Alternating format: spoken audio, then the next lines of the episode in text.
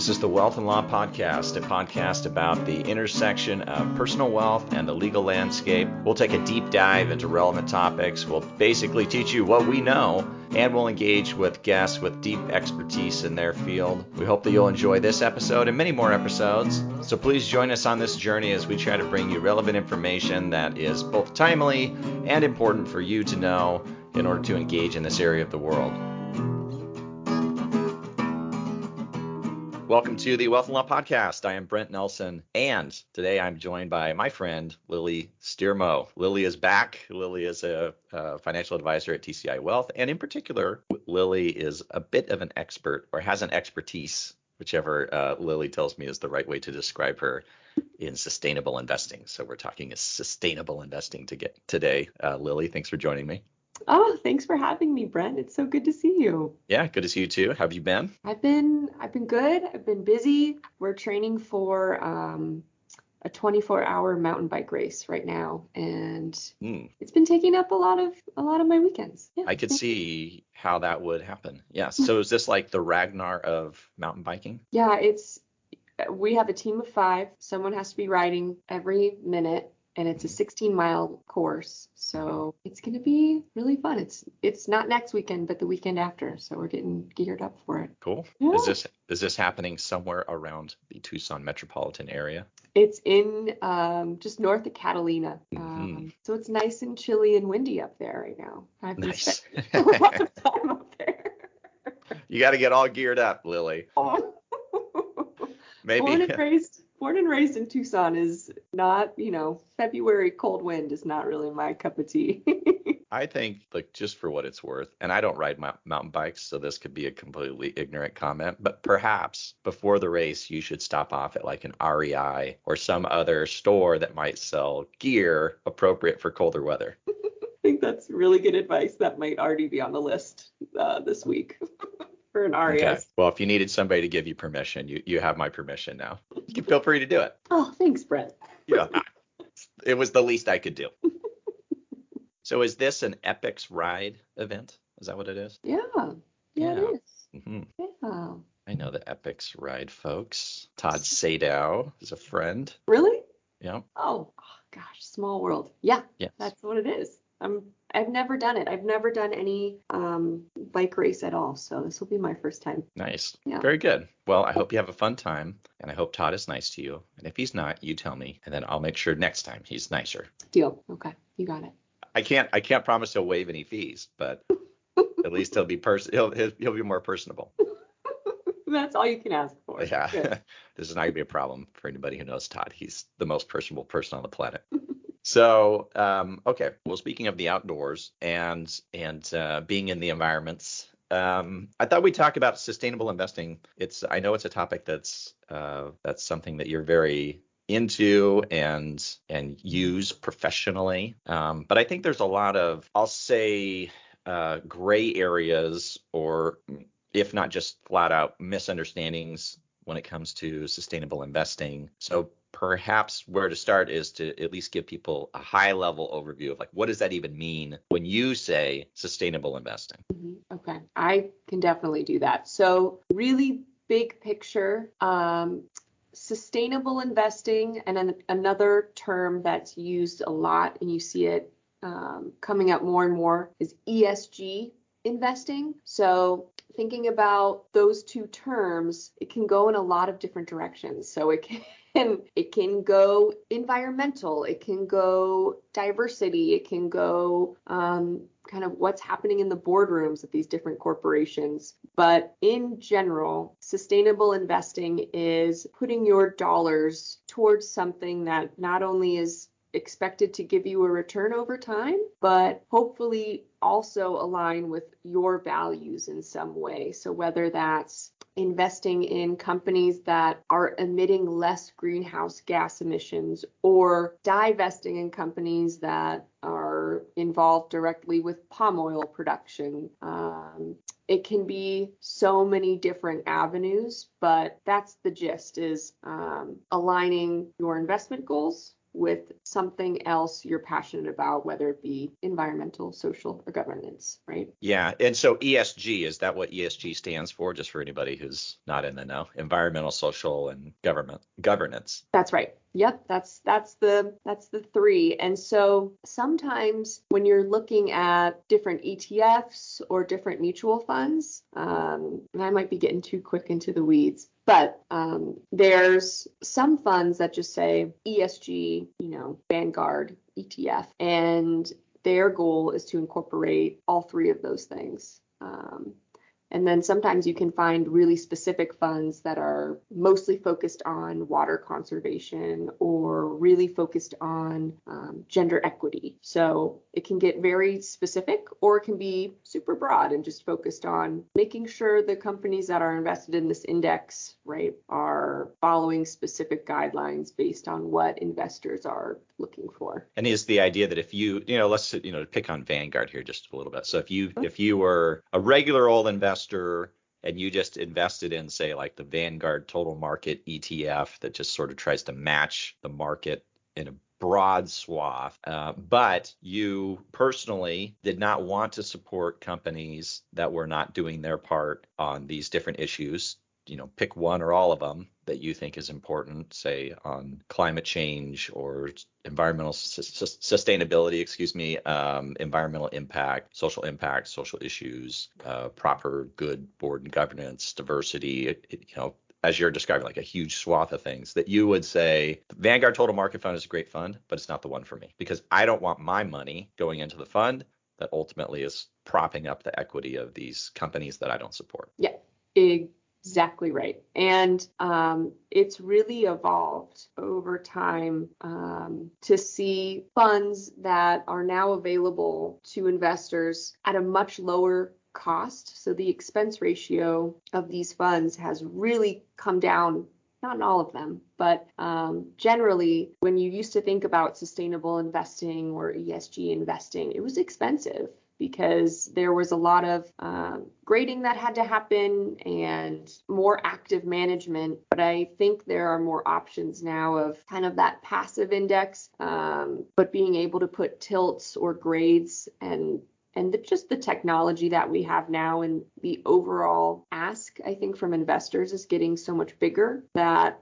um, you know funds are having to keep up with with that demand and how do they make it more accessible to a larger audience. Um, so that's been really exciting to see that evolution. Yeah very interesting. Do you think that's a sort of a technological product or do you think it's more just economies of scale have come into that that area of the market where now there's there's so much more information available that it's easier for say fund managers to put those funds together at a lower cost? I i think it's i think it's that scale. And i i think it's it's both um, but now that those different grading metrics exist, you can kind of plug and play a little bit more, and it's it's just giving investors so many more opportunities to say, well, this is this is the issue that is really important to me. Where do I go to find, you know, the the match? Um, so the and I think the other piece of it that we're seeing a lot of, and if you've read kind of the recent Wall Street Journal um, articles, there's been some interesting kind of um, deeper dives into what sustainable investing really is and is it actually sustainable? Um, and I think you'll see that in any space where there's um, green, there's going to be greenwashing too. So that's something that's certainly top of mind for me is if I'm talking to a client about sustainable funds, I want to make sure we're using something that's truly in their eyes and in my eyes meeting those standards and just doesn't just have a you know pretty name on it to make people think oh well i'm doing something good. That's all i need to do.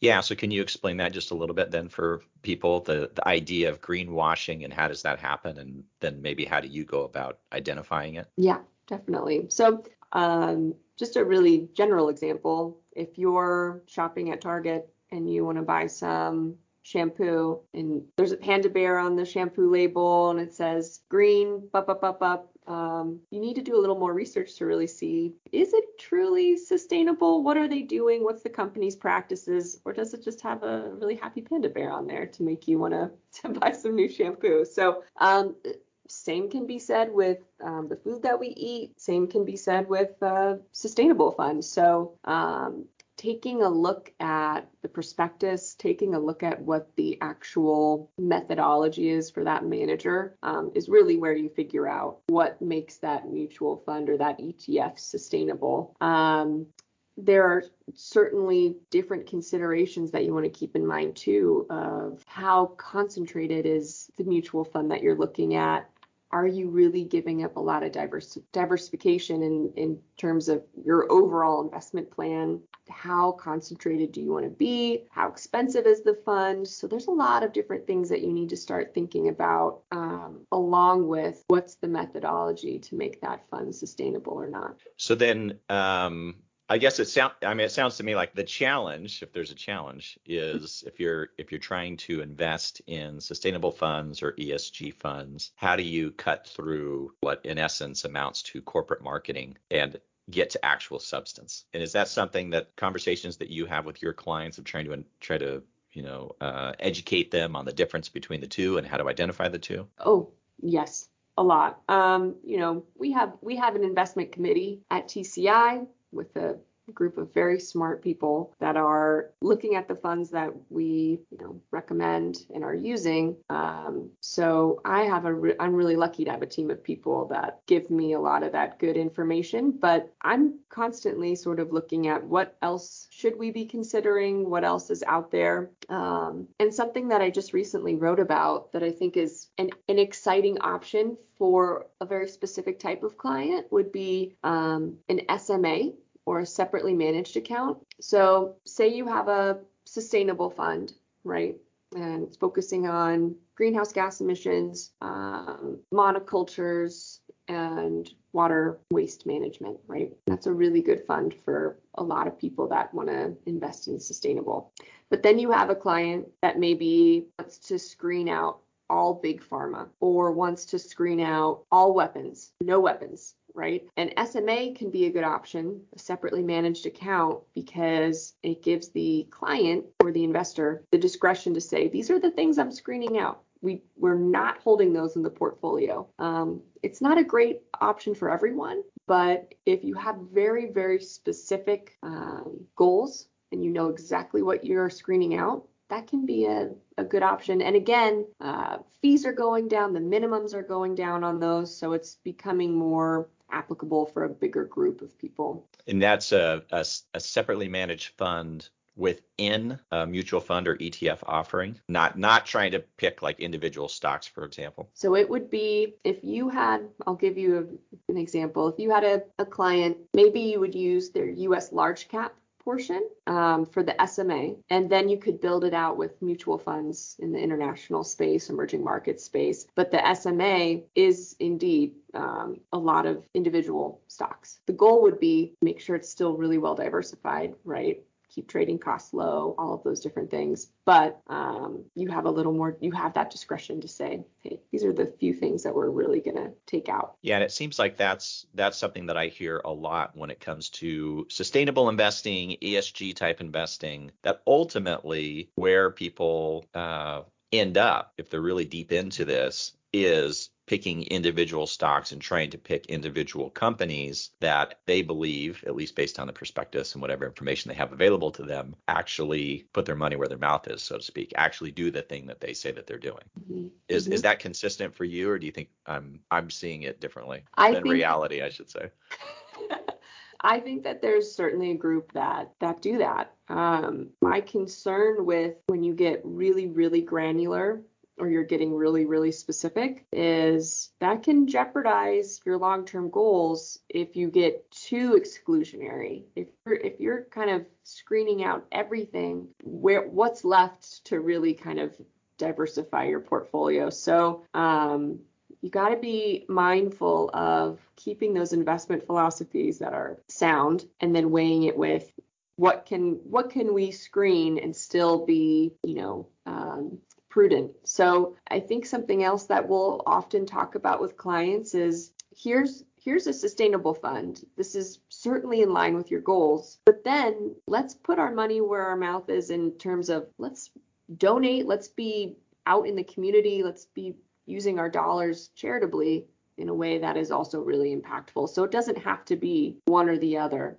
You can certainly invest sustainable and then do some things that are really specific within your community that make a big impact. And you can see that, which is really fun and um, I think a really uh, tangible way to see your dollars at work. So it can be a balance and it really should be a balance of both if it's something important to you. Yeah, definitely. Then it's not just about uh, profit making motive, it's about actually you personally trying to have some sort of impact in that area. Yeah, yeah, exactly. How well, how gl- granular do people tend to go? So, for example, you mentioned um, maybe in somebody's U.S. large cap portion of their funds, they might do these sorts of things. But what about their bond portfolio? Are they trying to screen out municipalities or local jurisdictions that have a bad environmental record and and poor environmental policies and not buy bonds from those jurisdictions, or, or are they are people typically not getting down to that level of of uh, detail? That's a really good one. I haven't had anyone really get deep into the fixed income sustainable uh, world, or I, at least I haven't had a client really ask me that that question, which is a good question. Um, however, there are sustainable fixed income funds um, and so companies that are issuing a bond, and I forget what the exact percentage international wise where it needs to be used, that project needs to be used, I don't know, 60%, don't quote me on that, for a sustainable project or a green project, then it can be essentially a green bond. So we're we're seeing more um, uh, sustainable fixed income funds um, in that space too. And I think it can be green bonds specifically or it can be again maybe screening out the companies that are the dirtiest the worst offenders and just not buying their their fixed income at all. So it, it, it can be both which is an option. Yeah that's that's interesting. It does seem like if you were going to truly have a sustainable portfolio or, or esg friendly portfolio you would have to go both ways both equity and bonds. It might even be arguable and, and I think there is an argument for this, but it might even be arguable that buying bonds from a company is much more of a direct investment in the company than buying equities. Because when you're buying equities that are on the public market, the the cash raise, so to speak, happened long ago. You know, those, those equities have changed hands many times since, and the company got their pound of flesh in an offering that was in the the very distant past. So what you're buying is not necessarily a direct investment straight into the company. Right. It's just between you and the seller. That's the transaction. But if the bond, that's between you and the company. Oh yeah, that's a great great point.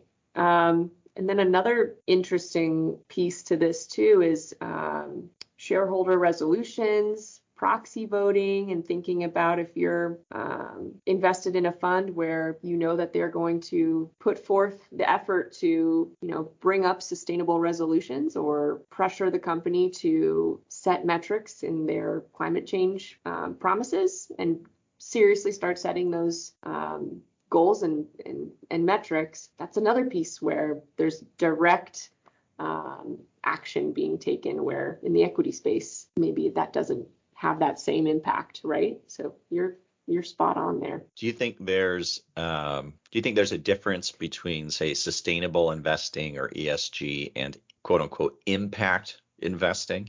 And if there is, what is it? Because I I'm not even sure I know what it is. I need to look back at my um, CSRIC book because um, there's this designation, Chartered Sustainable and Responsible Investing Counselor. And first chapter gives you the list of here are all the different types of sustainable investing in this big umbrella. Um, there's ESG investing, there's impact investing, and if I'm thinking about it right, it can be impact investing or community based investing, could be putting your dollars into a low income housing market to build up more available housing for a specific group of, of people, or maybe it's um, funding the food bank. Maybe it's different things. Another example would be there's a co-op on I think it's on Fourth Avenue that's asking for community funding so they can expand and they they do a lot of um, cool stuff in the community. I can't remember the name of it. Um, but there's there's different types of impact investing. I think community based in a small scale. Again, then your dollars are in a much more concentrated market if that was all that you were doing. So, how do you maybe do a little bit of that impact investing without jeopardizing, again, your long term plan? That's always the balance. Yeah, it does seem like that's quite a balance. Do you think the the stress test of the pandemic has been revealing for for companies that supposedly were green or supposedly were ESG friendly and now it's pretty clear that their policies now maybe they have the policies, but when when it comes to implementing the policies, that they are, are lacking. Yeah, def- definitely, and it, I think you see it a lot um, in the in the ESG, the S, so the social mm-hmm. um, mass exodus of people leaving their jobs um, and wanting to work for a company that treats them well, has good benefits, has um, a supportive management system. So that social piece of treating your employees well um, seemed to be very apparent to me in the in the pandemic, where if employees aren't getting treated well, they're going to leave. They're going to go find something that um, you know is better for them. And I think that's that's saying the same thing with investors or consumers, they want to put their dollars into something that they know isn't, you know, scorching the environment and treating their employees like, you know, uh, they're disposable. That's yeah, that's like non-humans, like they're not human beings. Yeah, yeah. Maybe yeah. a good business practice is making sure your employees are treated like human beings. Yeah. And well. I, yeah. Um, so on it. So let me give you a. This is an analogy because I understand this is not directly on point and where my question about the pandemic is really coming from because during the pandemic and you may remember this there was a particular group um, in tucson that was raising funds raising funds from the community. The stated goal of these funds was to take the money and to give the money as assistance mm-hmm. for remote workers to relocate and live in Tucson. So you'd give them, I don't know, 10, 20, 30,000 dollars to come here so that they could live here and then work remotely, say out of a Silicon Valley company. Got it. This I think on the surface sounded like a smart thing to do. Mm-hmm. However, the second that I heard it, I thought, um, don't we have one of the highest poverty rates in the country? Why yeah. are we not giving this money to people in Tucson? Don't people in Tucson need this kind of assistance? Why are we looking somewhere else? And for me, it was a now we're being stress tested and we've revealed our true colors. And I've always been frustrated with certain organizations in town that are always looking outside for assistance, never looking internal to try to help people who are actually here to sort of build things up here. Now, I understand that's maybe not directly a, a sustainability, maybe that's an S in the ESG thing, yeah. but for me, it was it was the pandemic, it was a stress test, and the and the cards were shown, and it just it just confirmed to me what I already thought about these organizations. I would never give money to any of them. I wouldn't give a dime to a single yeah. one of them. Yeah. And I suspect that now more broadly speaking for investors that you're working with there may be some of that sort of revelation happened during the pandemic where now people are like yeah i really would never give money to that that company. Oh yeah. And i and even you know tucson specific thinking about all the people that have lost their jobs and the our homeless population just continuing to grow and grow and grow. Total aside but just yeah the pandemic really brought forth there are a lot of of gaps and um, just an unbelievable amount of work that we could be doing in helping our community and we're just i think we're missing the mark a lot which is good incentive to change and to be yeah. doing what we're doing talking about this. So how do you sell this to clients? Invest in uh, a more narrowly tailored uh, set of investments and it's more expensive. How do you sell that?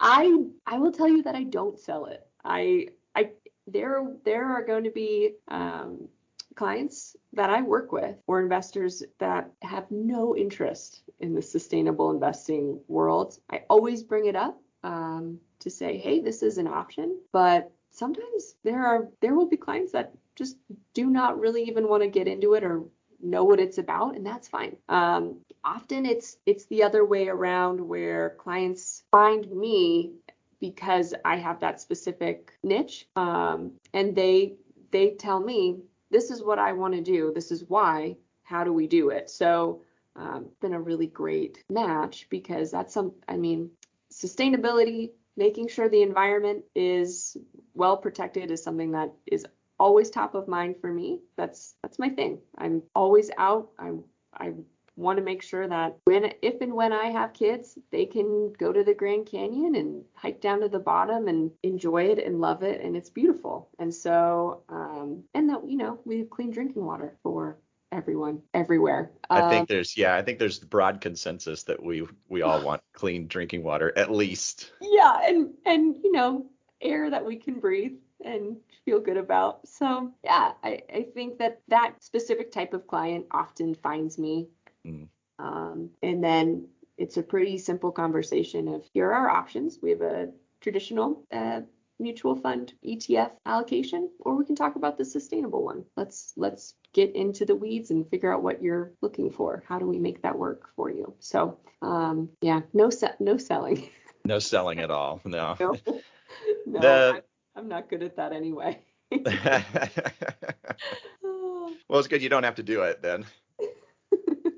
It's not commission based anyway, so I guess it doesn't matter. But the the the returns on sustainable investing portfolios are they do they diverge drastically from a more traditional looking portfolio? It depends. It depends on what you're comparing. Um, with dimensional funds, comparing their traditional to their sustainable, um, sustainable last year outperformed sustainable for the last, oh, let me think about it. In the last five years, sustainable had outperformed a little bit. There was a, there's less of a value tilt in the sustainable funds, but they track pretty close um, so far.